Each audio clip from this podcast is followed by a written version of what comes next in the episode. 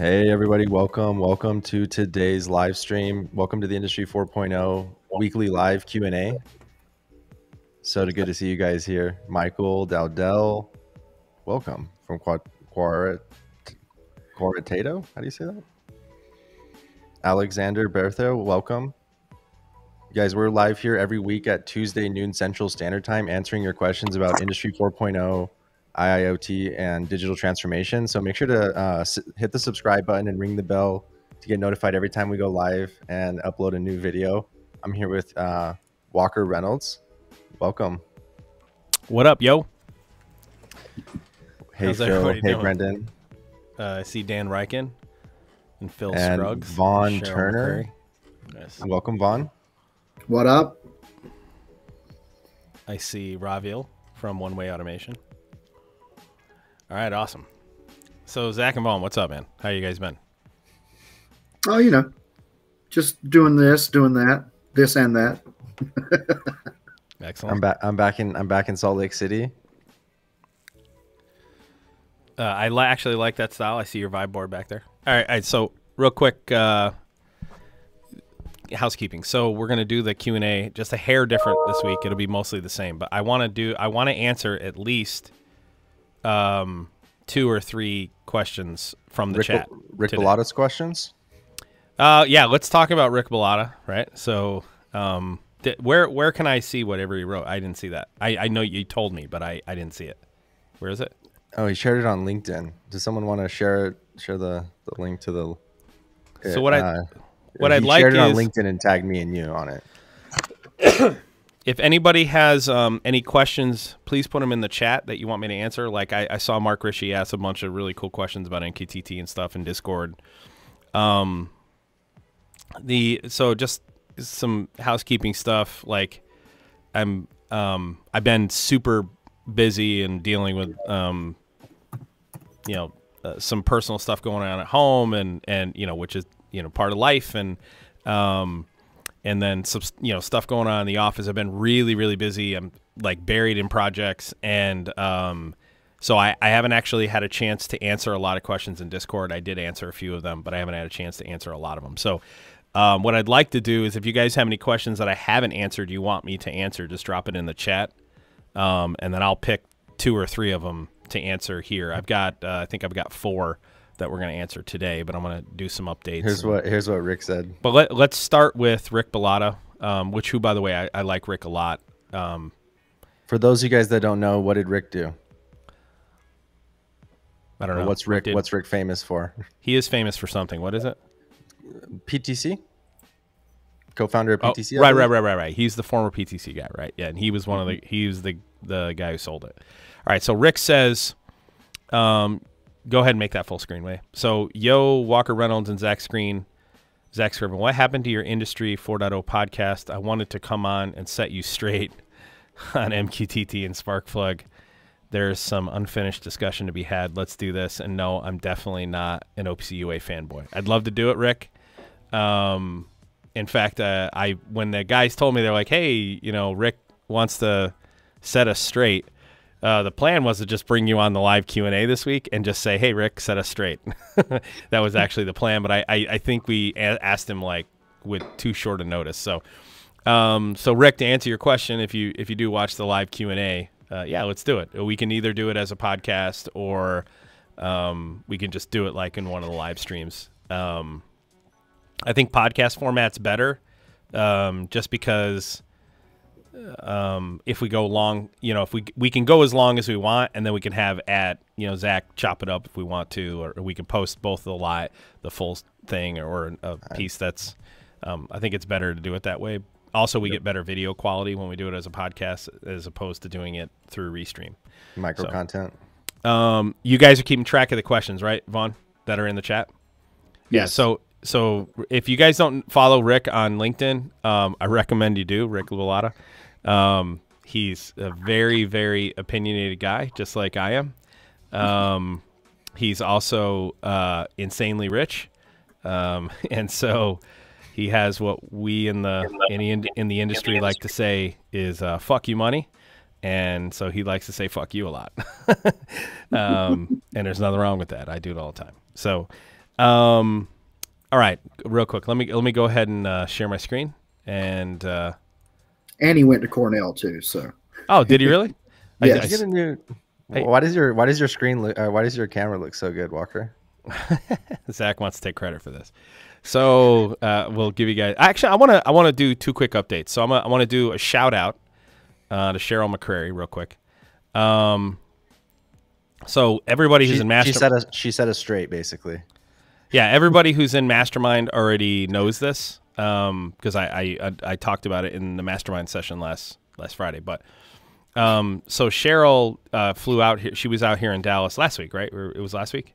Yeah. Right. So Cheryl was out here in Dallas at the beginning of last week doing um, uh, like a two day workshop with us, um, all centered around like messaging. And, you know, she's like, hey, listen, your message has grown so big. Um, you have lots of people hijacking. You know, she, you know, basically at the end of the day, there you have to have a strategy to continue to maintain the authority over what you're putting out into the community in, in, in a nutshell you know, and, and like there are definitely people. I mean, there's a there's a there's like an integrator. I don't know. I don't know if they're in South America or if they're in, um, you know, if they're somewhere else. But I mean, there's an integrator who literally took my words, like word for word, and put them on their website and like launched it, like you know, end of last year. But they didn't credit anything I said, um, and which is kind of ridiculous. There's, I mean, they obviously this is obviously stuff they got from our content and they put it on their website and never referenced us. And and part of what um, Cheryl is saying is is that you know is if they got all the words right, if she she said it, if they get all the words right, great, right? But they're they're going to take that and do something with it. You know, there's going to be an that that's just a point in time there, and you don't have any authority over that. So you need you there, you need to have a strategy for maintaining authority over your message. And so Cheryl came out here to work with our team on that type of message, right? How to do that. Um, we had a chance for me to tell Cheryl like, "Hey, this is what I actually believe," and and I talked about in Mastermind about how, you know, maybe Cheryl was shocked by this or not because you know there are a lot of business people out there who say they're not money motivated and that they really are mission driven, and then all of a sudden you find out they're money motivated. Um, I think Cheryl Cheryl found out for real that I'm really I'm not money motivated. Everything I talk about is mission based, and you know my my three priorities when it comes to content. You know, let's build an audience that wants to hear what we have to say. Let's say something valuable, and you know, number three, let's maintain our authority. Like you know, that's all the focus. It's not about money and all that stuff. Yeah, I number- pay. Yeah, I pay other people to make sure that we don't go out of business. It's not. I'm not focused on any of that stuff. So I think Cheryl was kind of maybe she was surprised, maybe she wasn't. But w- let me say this: I and I'm giving her effusive praise here because the sh- if if you guys have a business that's a growing business, 4.0 Solutions is only um, it's one of five companies in my automation group, and it's a young company. It started in January, and you know we got it. You know we started it two years ago, but we we jumped in with both feet in January. Um, we've grown super, super, super, super fast, and with growth comes all sorts of problems. If you're in one of those scenarios, so like companies that I can think are going to be in those scenarios, like Ectobox is going to grow, you know, at at a rate, you know, Kevin Jones is going to obviously have to deal with that with his company, and and Mario Ishikawa is going to have to deal that deal with that with uh, with PackIoT, right? There's a lot of a lot of companies out there that as they're growing, they're going to, especially if they're doing content, they're going to have trouble maintaining authority over their unique messages, the novel messages. Cheryl is your person. Like you get on the phone with Cheryl, you either get her out in your office, you have a phone call with her, whatever it is. The that interaction with her was invaluable for us over the course of the, the two days. Um, and in what I found, you know, out here we we, we kind of just go wherever we want to go with a conversation. We're very organic, and we derailed Cheryl all the time. I mean, every conversation was derailed. You know, if you looked at her notes, she did a phenomenal job of accomplishing her goals in spite of the fact that we take the message everywhere. So, um, cannot say enough about uh, Cheryl's expertise um, and what she has done for our um, for us and and ultimately for the community. So, thank you to Cheryl for that. Um, all right, uh, number two. You guys uh, may know that we launched um, another um, channel called uh, uh, Adversity and Success. It's for meant for a much broader audience on YouTube. Um, in and um, it's definitely different than the content we do here. It's non-technical. It, it's all centered around uh, life lessons, business lessons, relationship lessons, that kind of stuff. Um, you know, in and I in uh, really the audience is sort of me talking to my grandchildren. Kind of that's sort of the the way that I'm the the way that we're shooting the content. But it's all centered around like basically truisms in business, truisms in at work, in truisms in relationships, and sort of connecting the dots in the way that I I'm doing the same thing in that content that I'm doing with technical content, taking complex stuff and breaking it down to its simplest elements. Um, it and and at, and at various times in people's lives, I think the stuff that we're doing on adversity and success is going to be valuable to people. And so, you know, check out the channel. I If dropped you- the link in the comments. Yeah, if you think it's if there's someone who could benefit from it, please share it with them.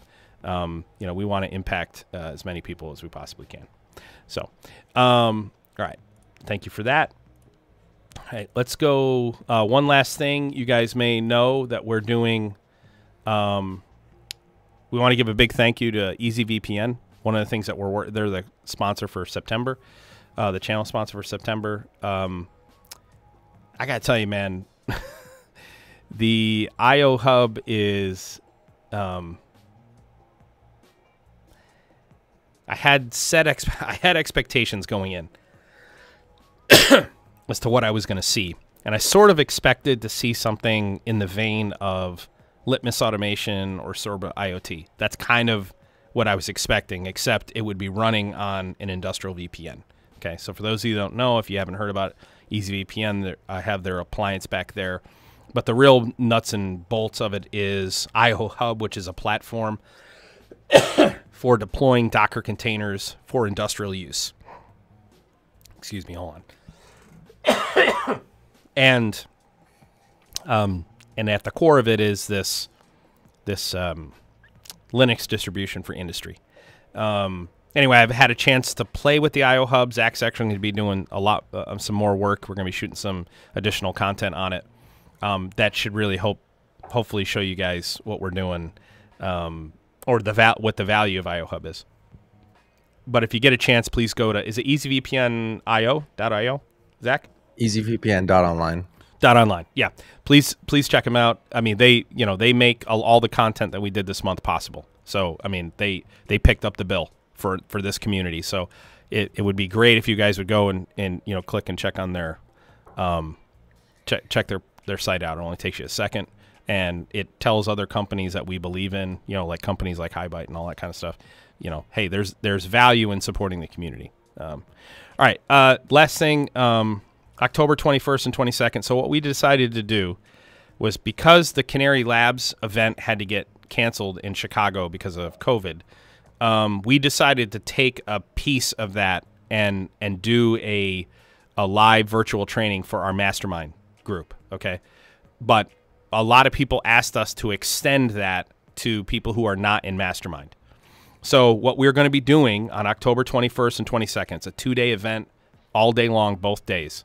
Okay, uh, we're going to be doing, you know, for day one is going to be foundational stuff, and um, so Industry 4.0 training as well as um, Factory Studio frameworks training in day one. Day two is going to be a full unified namespace build in the vein of the UNS build we did a year ago with Ignition. We're going to do it with frameworks. Um, we'll doing hands-on training. We're going to be we're partnering with Opto 22 as well. He's Vaughn. Did we get that finalized? The the Opto 20. Uh, you're talking to Benson, right, and all that. Yes, we have a meeting with him today, actually. Okay, so we're gonna be we're gonna be partnering with Opto 22 on this. As far as I know, it- uh, you know, Benson has said yes, but we haven't quali- you know, we haven't and finalized it. Canary, Canary, who's the sponsor of the entire month of October, right? Right, and we'll be sponsoring and we'll be working with Canary. For That those, uh, the Canary got that built-in 500 tag license into every frameworks installation. Correct. So what we're going to be doing is we're going to be teaching Industry 4.0 principles by me, hands-on training exercises and foundational strategy. Architect that'll be day one. Uh, we'll be doing architecting a UNS with frameworks by Tatsoft. That's day two. That also includes Canary, the 500 tag Canary license that'll be in there. Um, we're going to be integrating with a Opto 22 groov Epic, Epic, Epic or Rio, but we got to finalize that with Benson today. You'll learn the 4.0's R method for end-to-end enterprise integration, but you know we'll probably do it with say 50 tags, 25 to 50 tags, something like that. And it's really the audience is really systems integrators or end users, right? So it's not really vendors or anything like that. Quick Um, note: if you're in if you're in our mastermind program, if you if you didn't was- catch that earlier, I'm, I'm gonna I'm gonna take care of it. So this is really for the mastermind folks, but other people have asked to join it. So because mastermind is a paid program, we can't just let people join. So we just came up with a price off the top of our head, and you can you can participate virtually if you you know um, just a la carte. Or uh, if you if you do this virtual training and you decide you want to join the mastermind program which is us teaching you how to um, lead and architect industry 4.0 solutions right? Uh, digital transformation initiatives the whatever you pay for this to attend will apply to the cost of mastermind so you you um, we try to make it as easy as humanly possible anyway um, early Thank bird tickets are on sale through october 1st right yep. okay Did i get everything you happy with Yeah, me thank you, dude. Thank you. okay you got me all right cool yeah give me I uh, wasn't one sure the, you were aware of that that special bonus we were doing, but yeah, thanks. All right, got it. Um, all right, so we're up to uh, twelve over twelve thousand five hundred subscribers. It's insane. It's insane. Yep, Discord's, Discord's- been growing, Almost three thousand, right? blowing up. Yeah, it's really. I mean, we're gonna end up uh, having to add someone to the team to take over responsibility of funneling the Discord messages to us that we absolutely have to answer. Um, we're going to be putting together an FAQ on how to get the most out of Discord. So, especially if you're a new user and you join the Discord, like, hey, how to get to the most important messages? How do you do a search? What channels should you read first? That kind of stuff. So, we'll be putting together an FAQ for that. And we're actually going to sh- shoot some content centered around that. Um, big thanks to EasyVPN for being the sponsor this month. Canary Labs is the um, community sponsor for next month. Uh, we're also working with a couple, no, uh, maybe a half dozen other companies um, on potentially sponsoring the community. Actually, they're reaching out to us, so I, we expect we suspect that it'll happen. All right, we'll get to the get to the question. So, Zach, uh, did you guys add um, um, any questions in here that I, I need to answer, or do you want me to add them add them at the end? Yeah, we'll add them at the end. I'm, I'm going through them again to make sure that we didn't miss any. Uh, to answer MM's question, have we ever shot a video to show how to use DeviceWise with Ignition? We've never shot the video, but that's a great idea for a video for us to shoot. Um, that's, uh, by the way, to integrate, you can integrate Ignition to device with DeviceWise in like 500 different ways. So the what would be interesting about that video is what's the best way to connect Ignition to DeviceWise. Um, all right, uh, real quick. No solution for ARM yet. Blah blah blah. All right, I wanted to. So you guys may have known we published a video on 5G um, this past week. Uh, we just sort of shot it off the top of our head. I did a. I was part of an industry panel for Tech Data last week. Uh, I think it was me and three other people from Tech Data, and we were talking about 5G and um, IIoT, right? and I want to talk about 5G a little bit here. Uh, in addition to that video, if you didn't get a chance, please please check out that video. But uh, I wanted to give a shout out to Emil um, Akbar. Big thanks to him. You know, he said, you know, Emil, if you haven't, you know, he has a he's an online educator, bunch of Udemy classes. Like, you know, he he teaches industrial automation. So, um, he he said he gave us a shout out, and I wanted to you know pat ourselves on the back because that, that it's hard work shooting this content. He said I've read article after article on 5G. Um, all of them have said that this would be the best thing since sliced bread, but none could properly articulate how, in terms of the real world. Walker just did in 22 minutes what all of those articles could not. This blew my mind. Super practical. Thanks a million. I'm going to jump on Qualcomm's website. Uh, thank you, Emil. Tip of the hat to you, sir. Um, uh, I want to clarify a couple things on the 5G thing. Um, 5G really is a um, a major, major game changer. The crux of the video that we shot on 5G and Industry 4.0 is this 5G is not the equivalent of moving from 3G to 4G. Going from 4G to 5G, it's not they're not the equivalent the same equivalent, okay?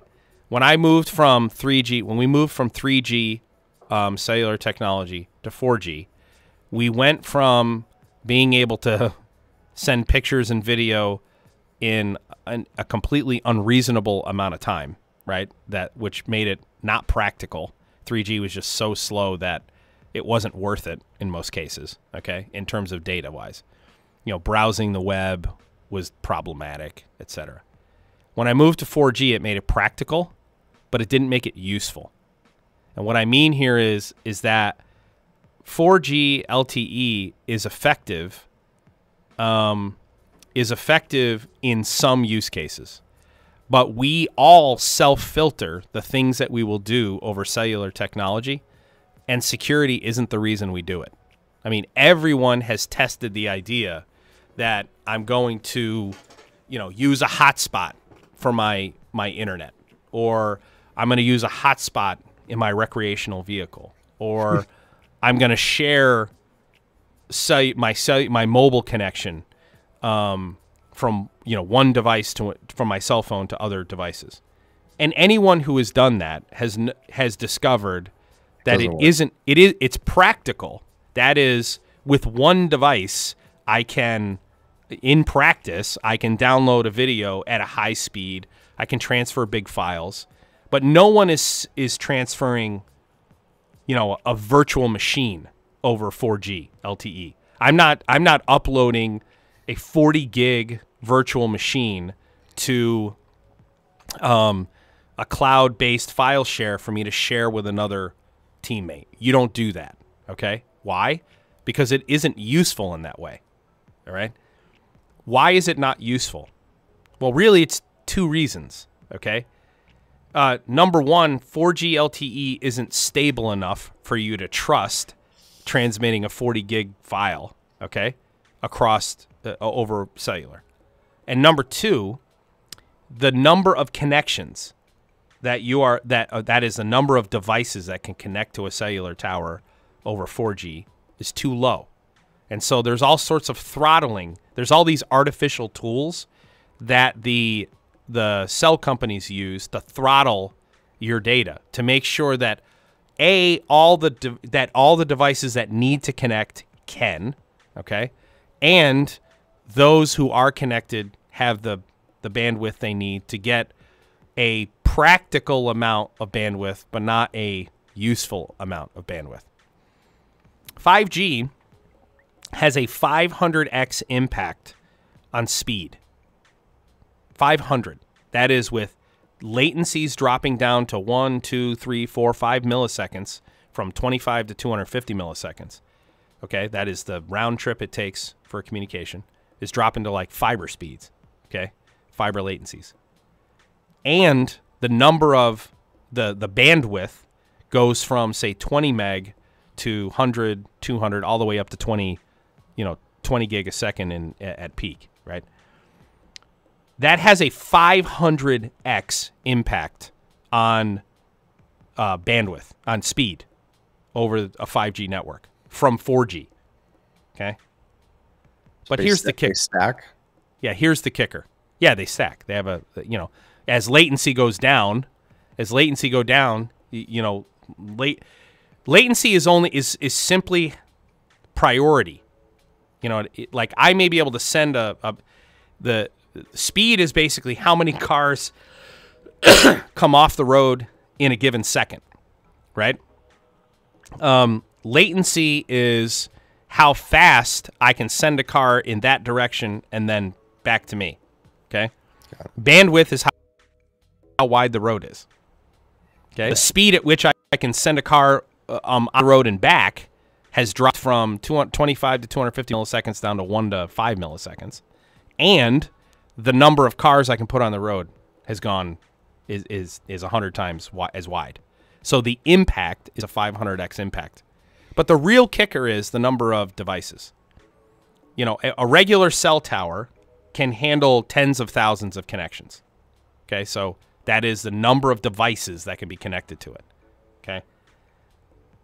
With 5G, you go to millions.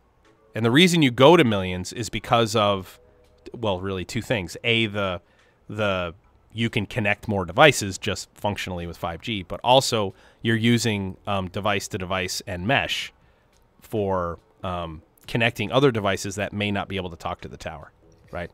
Um, and so, the, what's the real impact of 5G? It's in the in our personal lives. We're not going to have internet service providers at home. I, I, promise you. Ten years from today, everything's going to be over. You know, with like wide adoption uni- of 5G. unified unified network. Correct.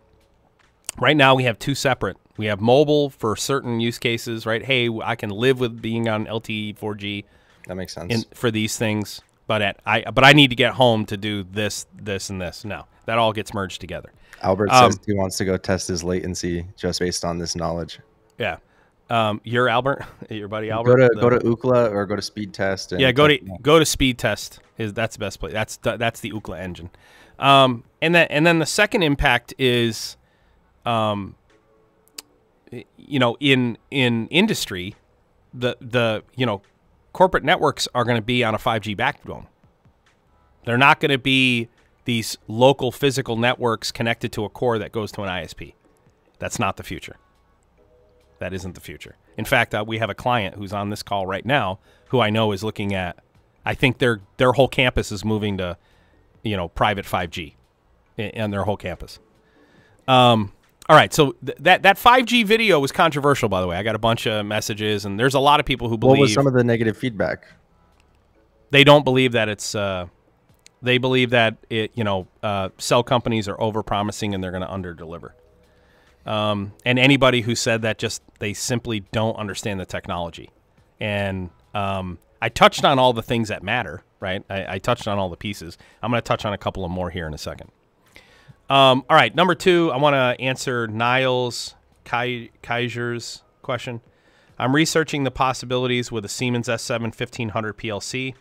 Siemens has a library that supports MQTT 311. Because the library is MQTT 311, does this mean it supports Sparkplug B or not? If not, do I have to buy an edge of network device that is connected to the Siemens PLC, which is compatible with Sparkplug B? And where can I find out if my edge of network device is compatible with Sparkplug B? Great question. So let me answer them in order. Um, because the library is MQTT 311, does this mean it supports Sparkplug B or not? The answer is no, it doesn't support Sparkplug B. The specific library you're referring referring to, and I don't know all the backstory, I know most of it, but basically it was developed by some guy in Brazil. It wasn't developed by Siemens originally, um, so there's a function block that you can you, using TIA portal. You can add this function block that will go into like a 1200 or 1500 that'll allow you to you can actually either tran, um, publish or subscribe or publish um, single blocks or single registers or or blocks of registers uh, in a Siemens S7 1500 or 1200, but not over Sparkplug B. So it's just going to be vanilla uh, MQTT 311. Um, so the next question is, and and now Siemens manages that function block. It used to be just like the guy, this guy that you could download it from, and now it's Yeah. What do you What do you think? Siemens. What do you think uh, Rick's gonna say about Sparkplug B? Like, what is what is the common common complaints of Sparkplug B? I think Rick is going to give me. A, I actually I know what he's going to say.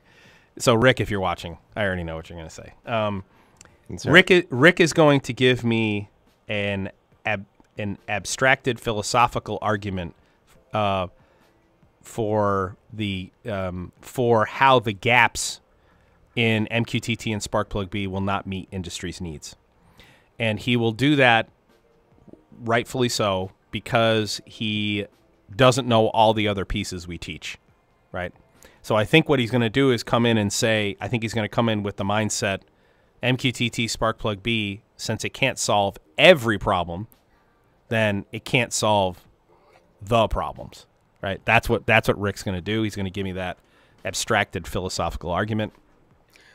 We Um, should do it like an actual debate because that was one thing that people said that they were kind of anticipating You with need- Robville is having need it a- more like an actual debate. You You know, need a moderator. You need a moderator, and you need a moderator who knows what they're doing in debates. That's the only Yeah. reason we didn't do that. Um, so uh, yeah, but that's what Rick will say, and I mean, and, and it, it's a fair argument. And what we'll do is close the gap, and I think we should do it Socratically. So I think he and I should agree to only ask questions, right? So we should challenge only through questions um, as opposed to making declarative statements. Um, all right, let me answer his question here. Yeah, so he says, if not, do I have to buy an edge of network device that's connected to the Siemens PLC, which is compatible with Spark The answer is yes. There are many ways to do this. Um, the most common implementation for us, so we have a very large enterprise. Uh, so one of our case studies is um, uh, a company that uh, basically does mobile municipal wastewater. Uh, it's like a new age thing where you know they basically have a water wastewater treatment facility on wheels, and they mm-hmm. have hundreds and hundreds of them all over the you know like wastewater 4.0. Yeah, and they yeah it's in it's it's wastewater 4.0, and they they have also they have two Siemens PLCs on their rigs, and um, the way that we integrated, we use Advantech Unos. So Advantech Unos running Ignition Edge, actually full blown ignition, running a full blown ignition using the Siemens driver. I think it was like 250 bucks a piece, but you'll notice inductive automation changed the pricing of that driver, and there's no question that it was our project was part of that. Um, could you do that project today with the IO Hub? You could do it with IO Hub. You could do it with Litmus Automation. You could do it with uh, Factory Studio. You could, do, I mean, you could do it with any IoT uh, platform. Uh, well, it doesn't even have to be a platform. There are some tool like you could use the the the CMT SVR from Maple Systems because that has a Siemens driver on it. Um, you could use you could use a, a, Easy Rack PLC because it it can talk to the Siemens um, PLC and you know just pull those tags.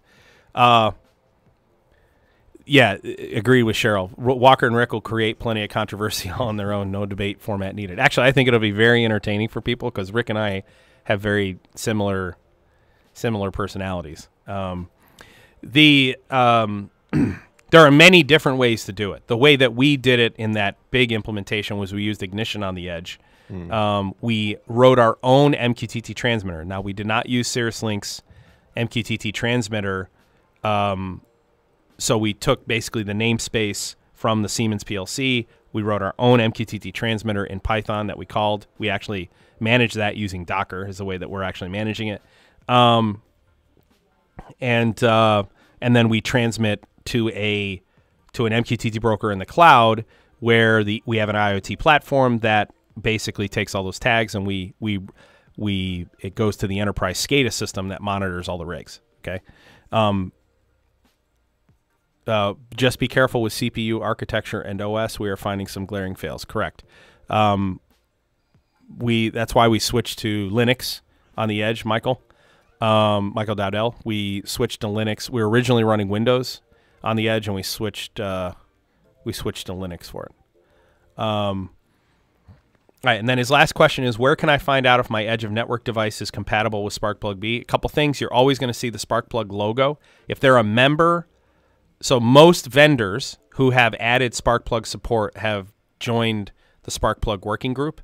If they join the Sparkplug working group, they get a little Sparkplug logo and they actually put it on their device. But there are many vendors out there who have added Sparkplug support and they haven't joined the working group um, because it is very easy to add Sparkplug support. Uh, you can basically do, I mean, like Easy Automation, who makes the Easy Rack PLCs, they did it in a day. Okay, they had the beta done in in 48 hours. So this is one of our big arguments on OPC UA is you have to spend a lot of money um, to add for yeah for every capability you want to add. You, it costs a lot of money in development. It's not cheap. Uh, I mean, a lot of time. It's just labor. Um, so you can go to the Eclipse Foundation's um, website and look at the members.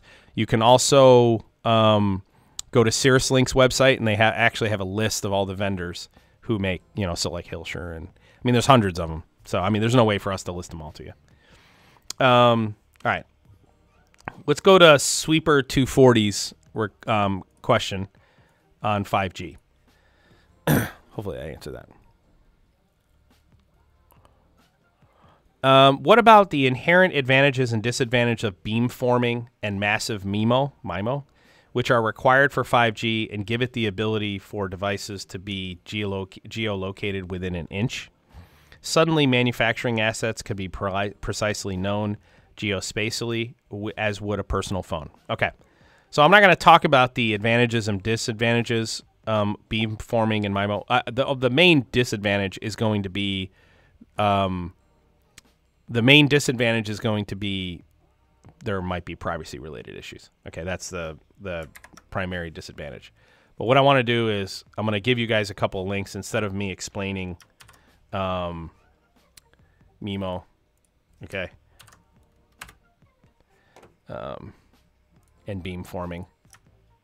I prefer Metaswitch's definition, uh, beamforming, but go ahead and read those, gang, at some point. Um, what you need to understand is that beamforming is the application of multiple radiating elements transmitting the same signal at an identical wavelength and phase, which combined to create a single antenna with a longer, more targeted stream, which is formed by reinforcing the waves in a specific direction. Okay. So what it really means is that you have multiple devices at origin instead of one device at origin to create your signal. Okay, um, and then MIMO. MIMO systems require a combination of antenna expansion and complex algorithms. MIMO is multifaceted, but it's been used in wireless communications for a long time. It's common for both mobile devices and networks to have multiple antennas to enhance connectivity and offer better speeds and user experiences. The real thing with MIMO is the algorithms used that control how data maps into antennas and where to focus energy in space. Okay? Both network and mobile devices need to have a tight coordination among each other to make MIMO work. The consequences of both, okay? Ubiquiti had MIMO. Right.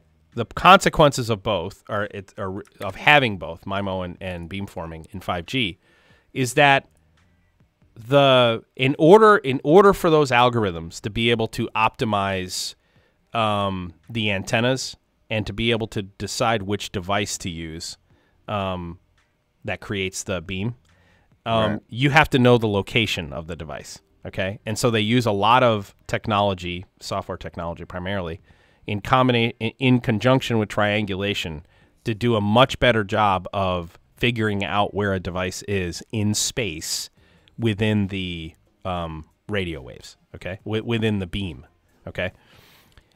There's no disadvantage to that, okay. It, it, there, it's it's a there's a the only outside of privacy.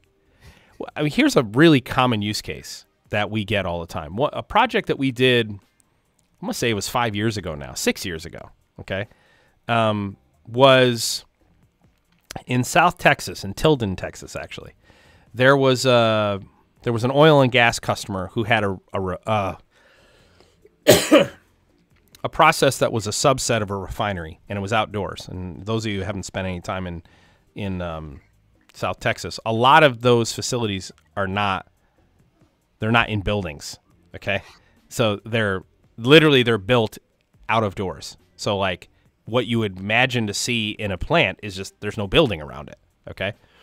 Now, there's a whole sorts of issues with that, like mainly that you got to put conduit in the dirt in the ground to get to run wires from say your control room or whatever out to all your devices.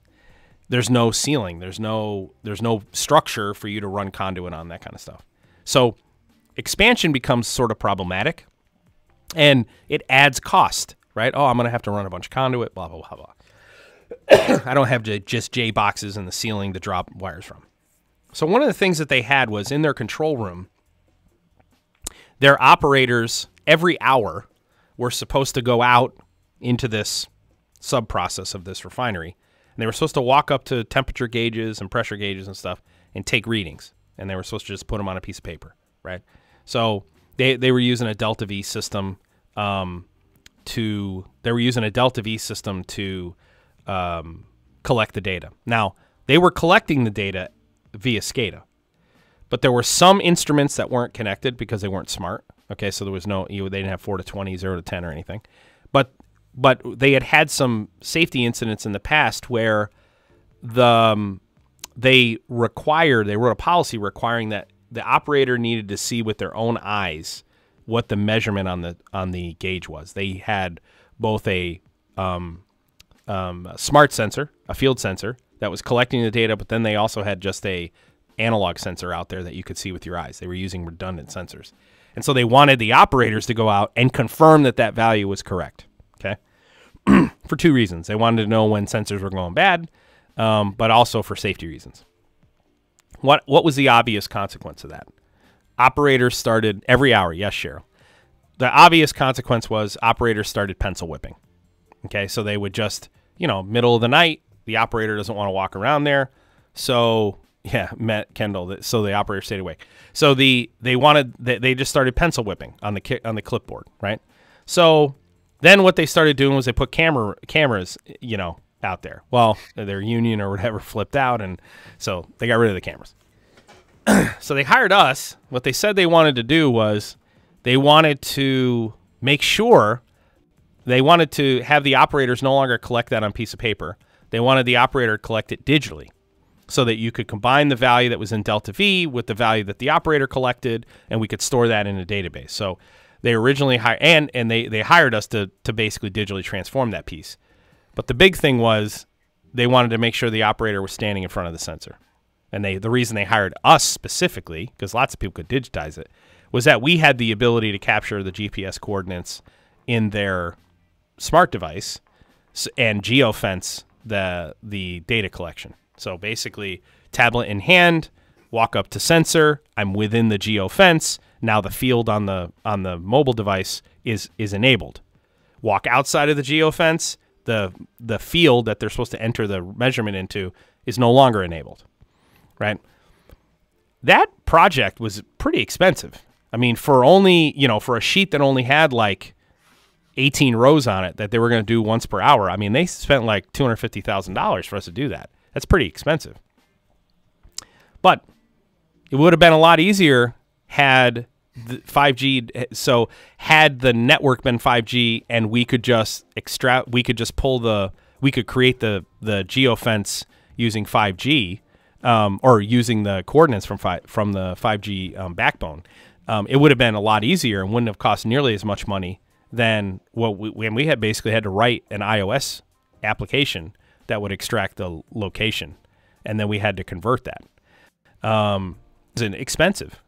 That that'll be far easier with a 5G infrastructure, and there are lots and lots and lots and lots of people out there who have this kind of use case that they mm-hmm. th- that they they want to solve. So, um, all right. Any questions? Hey, folks, all well, well. Zach, uh, what question do you guys want me to answer from the chat? Zach, did you already pick one? Vaughn, whoever. Uh, Desai asked, "How is Elastic Stack usage for predictive maintenance?" That's that. We need a video there. I can't do that in 15 minutes. um, sc- scroll up and look at the other. Let me look up here. I, did you guys pick them or? Yeah, there was one more. Yeah, we did have one from uh, John McKeon. Um, he said he had his need for an edge gateway with up to 10 IOs with export to broker via MQTT over LTE. This gateway needs to be sub hundred dollars any pointers. What IO does he need? Do you say?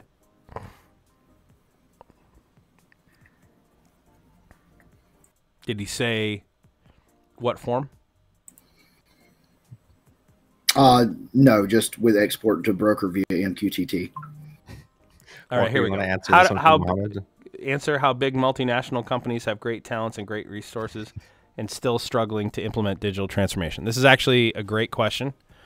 Uh, you, uh, Zach, when is the that masterclass? Uh, or it, it, this is already available in the masterclass. All right, so I, will go ahead and answer this this question for you. In fact, um, I'll drop the link to the master. Zach, go ahead and hide my screen while I I go find a slide that I want to show. All right, your screen is hidden. Okay, cool. Um, I'm gonna I'll actually show you guys this. Um, um, I'll, I'll answer that question. So the question is this: Why is it that large multinational companies have awesome resources, they got amazing people, yet they're struggling digitally transform? Okay, now it's a it's a complicated answer. Should I put Should I put you back your screen back now? No, not yet. Let me. Uh, it is which one was it? Uh, Why so hard? Right. So you guys, if you guys take the uh, the the master class, okay, um, go ahead, Jack. Go ahead and show my screen. So if you take the master class, which is a It's um on IoT.university. I, I basically shot like this 90 minute class where I it's rid- literally it's why is Industry 4.0 so hard? Zach, will you put the link of that in there, please? Yep, dropped Into it the- in there. Okay. So what the answer is why are Industry 4.0 so hard? And I, I literally shot this 90 minute video explaining it soup to nuts. Okay. So from start to finish, you know, I just I literally got up on the vibe board and I said, you know, why is it so hard? It's because in order for you to be successful, you you there are three things you have to do. Okay, they're they're not optional. That you have to do them. If you fail in, in Industry 4.0 or- in digital transformation, you only failed for one of three reasons. If you want to know like the the value that we provide our customers, it's that. You have to have the right technology, you have to have the right strategy, and you got to use the right partners. Now, the, I mean, we may not be the right partner in some case. I mean, we're not right for every customer. If you're stupid, I'm going to tell you you're stupid. My my team is going to tell you you're stupid. If you're if you if you've got some person you need to fire, we're going to tell you you got to fire that person. If you put the wrong person as your chief technical officer, we're going to say that person can't be your chief technical officer. If you've got a director who cares more about their career than the success of the company, we're going to tell you that director cares about themselves and then give, doesn't give a shit whether or not you digitally transform. What they care about what happens over the next six months so they can get promoted to VP. That's it. Our job is to, you know, if customers don't want to hear that kind of stuff, don't hire us. Do not hire us.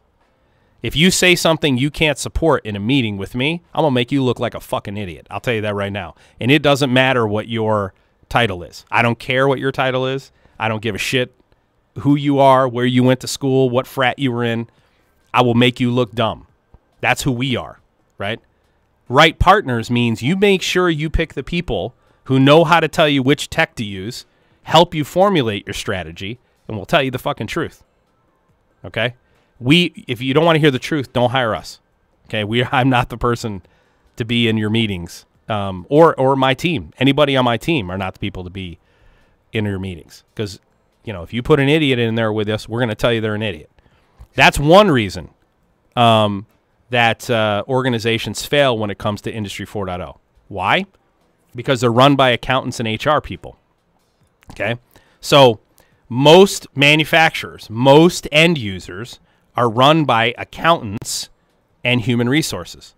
Okay, the people, the right partners you need, the resources that you need to be successful are in the top 30% of employees. So every manufacturer, I'm not telling you guys you've never heard of before, never heard before. If you work for a manufacturer, okay, doesn't matter, and, and, and Tesla is is not doesn't count here. Um, uh, GE doesn't count either. There are a couple of manufacturers that that don't count um, because they have a different mindset about the way they they manage their organizations. Uh, or Tes- Tesla is, a, is the best example, honestly. Um, here's what happens in a manufacturer. Okay, the top thirty percent in your organization after five years leave. Okay, they either go start their own company, they move to a better company, um, but they, they don't deal with the bullshit at a manufacturer, which is there's a lot of things that happen at manufacturers that make no sense. Everyone in the organization knows it makes no sense, and no one does anything about it. You want to know why? Pournelle's iron law of bureaucracy. That's why. Okay. So the top 30% leave. People like me don't put up with that bullshit. People with like Setu Trevetti on here, he doesn't put up with that bullshit. There's lots of people who are in the top 30% that and when I say top 30%, it's highest performers. When you take what how much they make relative to how much they generate, the the delta, the profitability of that person is highest. They're in that top 30%. Um they leave. You fire the bottom 30% and you're left in the middle 40. That the, that is the people who stay over time. 99% of them are in that middle 40 group, okay? Now, those middle 40 group are very important. That doesn't mean that there's no manufacturer out there right now that doesn't have anyone in the top 30% or top 5% of, you know, technical minds in the industry. They do. My point is is over a 5-year period they don't stay. Okay? The the change agents come in, they get frustrated, they leave. You need the people in that top 30% to digitally transform Because digital transformation is not continuous improvement, it is innovation. And, and innovators don't think the same way as people who go along to get along. Okay? Why is it that manufacturers have those types of people? It's because they are run by accountants and human resources. Okay? Here's another issue that you have with manufacturers. Okay? The general manager at a at a your average manufacturing facility is going to make, you know, hundred to hundred twenty thousand dollars a year, and then they're going to have, you know, a bonus program that changes over and over and over again. I mean, the GMs don't really make that much money. I mean, they make good money, but they don't make life changing money. All right. A, a, a, an elite level engineer. That is in a you know a, the if you look at the people here who work in our company, right? A, a, a good systems integrator, a good systems integrator engineer, is going to generate five hundred to six hundred thousand dollars worth of revenue each year, and they're going to cost one hundred and fifty to one hundred eighty-five thousand. An average an average systems integrator engineer is going to generate somewhere between four hundred and five hundred thousand dollars a year in annual revenue. Okay, your elite engineers are going to do in the millions. Okay, think about this. A guy like me, I generate me personally, I generate million, two million, three million, five million dollars in direct revenue off of me, just Walker Reynolds, not any other engineer every year. So that means I'm going to demand a salary that's in the 600,000, 800,000, million dollar a year range. Think about that. My last year as a systems integrator, I made $660,000. There are lots of systems integrators on here who that fuck it blows their mind. They're like, "Wait, what?" I, I know of 200,000. I know of 225,000. I know of 250,000. I, I know lots of guys who make 250,000 in systems integration. But I, have never heard anyone making 600,000. That is as an engineer or manager. I was a common engineer and a, a manager of operations. I mean, $660,000 that last year. You can't hire that fucking guy. There's no general manager who's going to tolerate, you know, paying, you know, he, that guy's making six times what I'm making. Okay. So they can't afford the resources. I mean, by the way, the, the A players, the people in the top 30%, they figure out how much money they can make real fast. Okay? And then they go to their employer and they say, I'm underpaid. And they say, I don't know what to tell you. And they give all the normal bullshit, and that person leaves. You cannot digitally transform an organization with there there's two personalities that really help this happen. You got type A's and type B's, okay? The type A are going to drive the bus. They're they're they're your they're the people who are leading the initiative. Okay, those type A's impose their will. They're the ones who take the risk. They're the ones who are not afraid to get yelled at. They're not they're not afraid to to uh, risk their career on something they're not they're not sure is going to work, which is what you got to do with digital transformation. Okay, and the type B's follow the type A's. The two people you have to avoid are the type A who don't give a shit about the mission. So the type A who's thinking about themselves only, prioritizing themselves over the mission. You got to avoid them, okay? And the type B who wants 8 hour in a shower. You you you want to avoid those two people, okay? The problem is is that the type A's that stay at manufacturers are the ones who are only looking at themselves, okay? And the type B's that stay at manufacturers who are not in that top 30%, they're the eight hours in a shower guy. They make the decision that I'm going to stay at the manufacturer because I want the security. I want the security of staying at the manufacturer. Okay. All right. There's a second issue why digital transformation so hard. Okay. And it's on this slide right here. I strongly encourage you to, to watch this masterclass that Zach linked in here. Okay. And that is this the system is rigged against you. It's rigged. Okay. And in and in the master class, I go over why it's rigged. What's the reason it's rigged? Okay. So manufacturers, because they're accountant and HR driven, can't hire the resources they need to digitally transform. Doesn't matter how gifted their people are, they're still missing the pieces. They're missing the pieces. They may have super gifted people, but they're missing the pieces. When we go in and we engage with a client, one of the big things that we do is we're identifying the internal resources that they need to put on their digital transformation team. By the way, there are guys on this call, just on this call. I know there are people. There are there are people on this call right now. I, I I used to make a joke. I've made more VPs in my career than I can count, and we're talking hundreds, hundreds of people who went from engineering level to VP level. There are many people on this call that just in the last nine months, who are they work at clients of ours, who have moved up three or four rungs on the organizational ladder through us identifying that they are the person or they they're a person or persons who should be on those teams.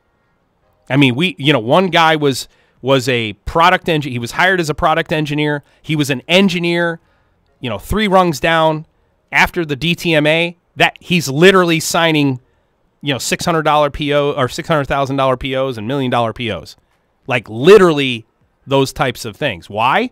Because part of our job in a DTMA is to go in and identify who those resource, resources are.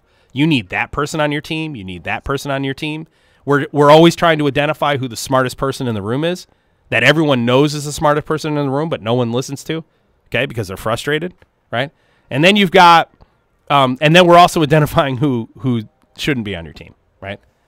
But why is it that it's so hard? It's because these manufacturers are run by accountants and HR, so they can't hire the resources they need. Okay?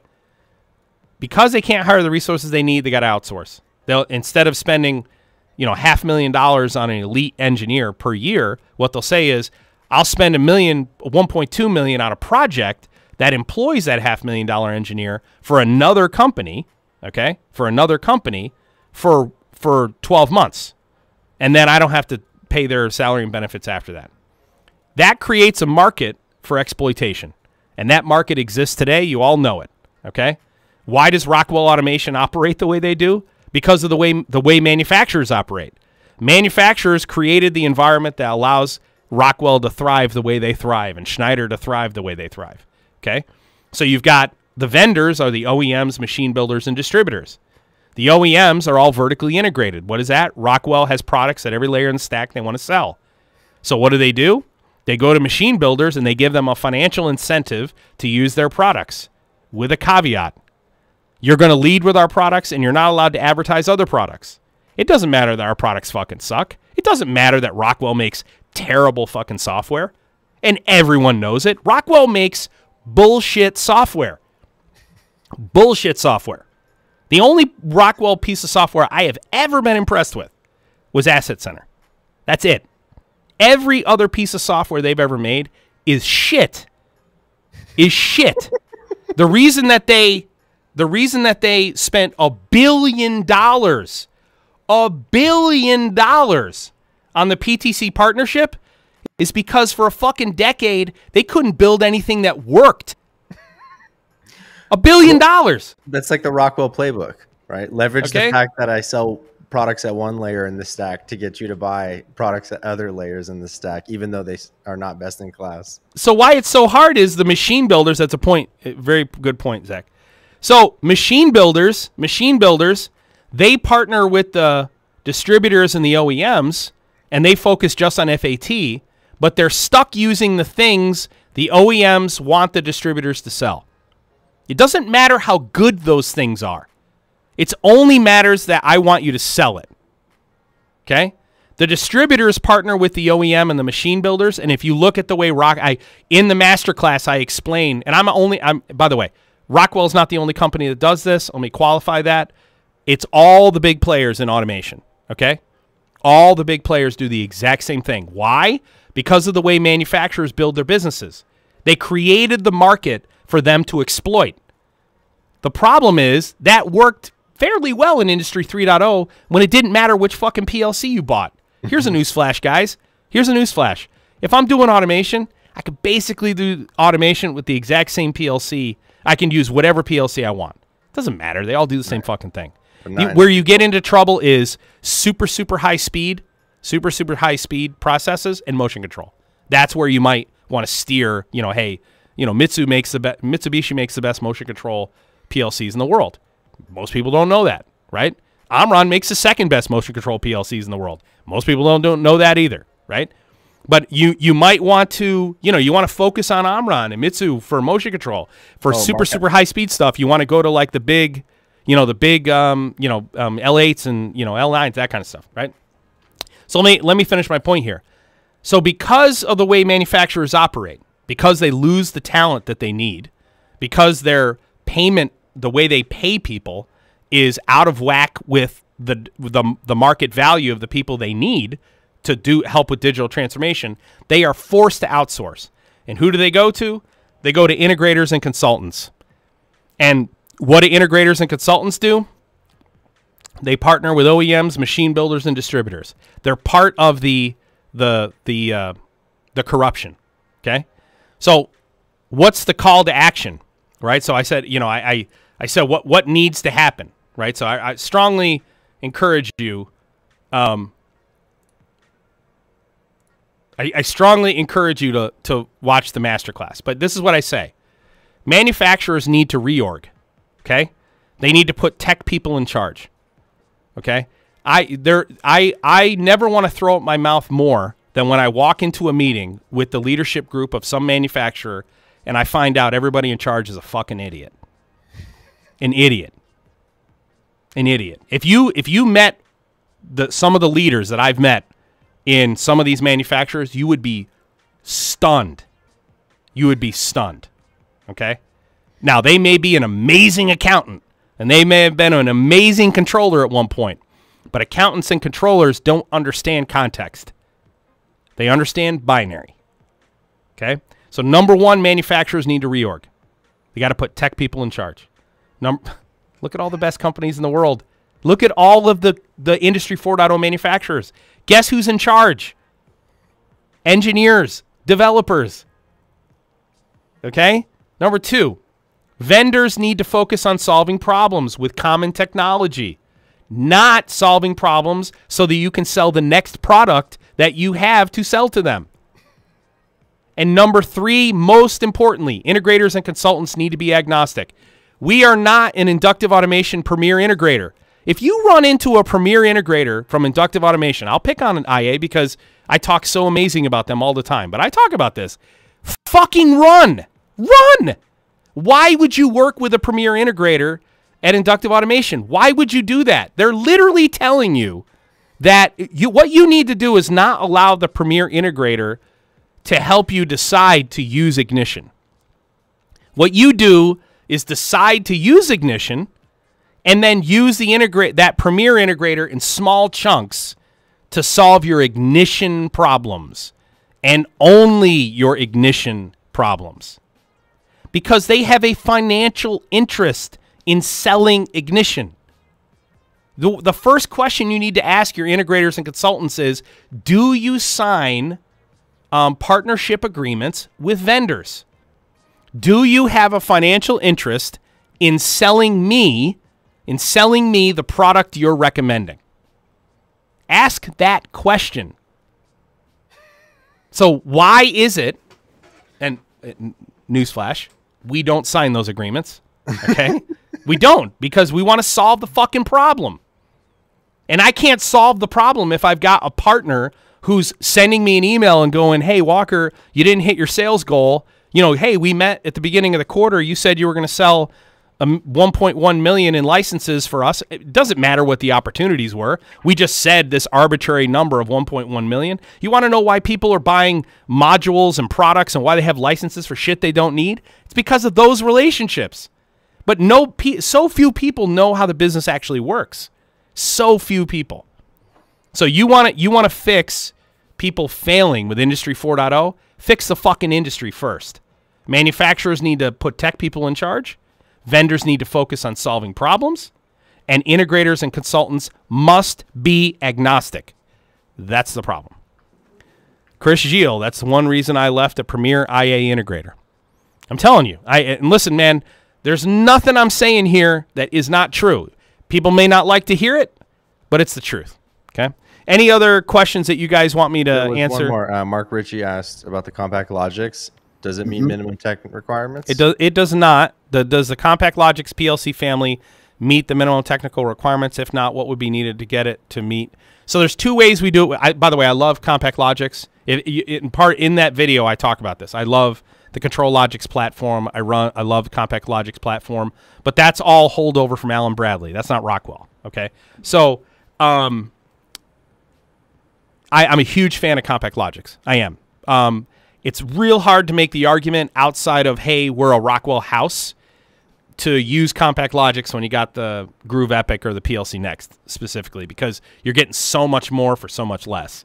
Um, and it meets the minimum technical requirements right out of the box, right? Mm-hmm. But the way that we do this integration, Mark, is we do it two ways, okay? The first way is every IoT platform out there. So if you look at WinCCOA, you look at FrameworX, you, or Factory Studio FrameworX, they want me to call it, use the FrameworX term instead of Factory Studio, but and then um, or or induct or ignition or whether you um, any of the other tools, they all will talk to a CompactLogix directly. So what we will do is we'll do the data transformation, okay, into the MQTT namespace through the IoT platform. That's the most common way we do it. We do it all the time, right? We'll talk the native protocol directly to the CompactLogix and do the conversion in the IoT platform. All right. There are a couple other ways to do it. You can put an edge device out there that'll also so like the CMT SVR by Maple Systems is a great way to do it. I always mention that because you know for 300 bucks I'm getting 300 drivers and I'm getting native mobile HMI out on the edge. But that's another good way to do it. So no CompactLogix doesn't meet the minimum technical requirements, but for just a couple hundred dollars more, you can do the transformation from the CompactLogix into the ecosystem. And we do it all the time. It's a, it's probably the most common integration. I'm not I'm obviously not suggesting people rip out all their Rockwell PLCs and stuff. That's absurd, right? Um, but yeah. All right. Any any other questions that you wanted me to answer? Michael Dowdell, I'm still waiting on my refund of $22,000. Amen. Rockwell software is garbage. We're all beta testers. Yes, Matt Kendall. Matt Kendall, actually, that is Rockwell's philosophy. There's another company that I'm not going to mention um, uh, that they're that's literally their philosophy. They're they're a company that makes MES modules, and um, they they literally they they didn't do QA testing before they released their modules. That's why they were so buggy. But their attitude was a customer will beta test. Um, Any more to the point. questions? All right. I got got a little fired up there. Sorry. All right, guys. Uh, like a little mini rant. It was cool. I did go on a mini rant there, didn't I? We'll see you guys next week. Um, remember, uh, early bird sale on Friday for frameworks. Yes. appreciate everyone. We'll see you guys next week. Thank you. Peace.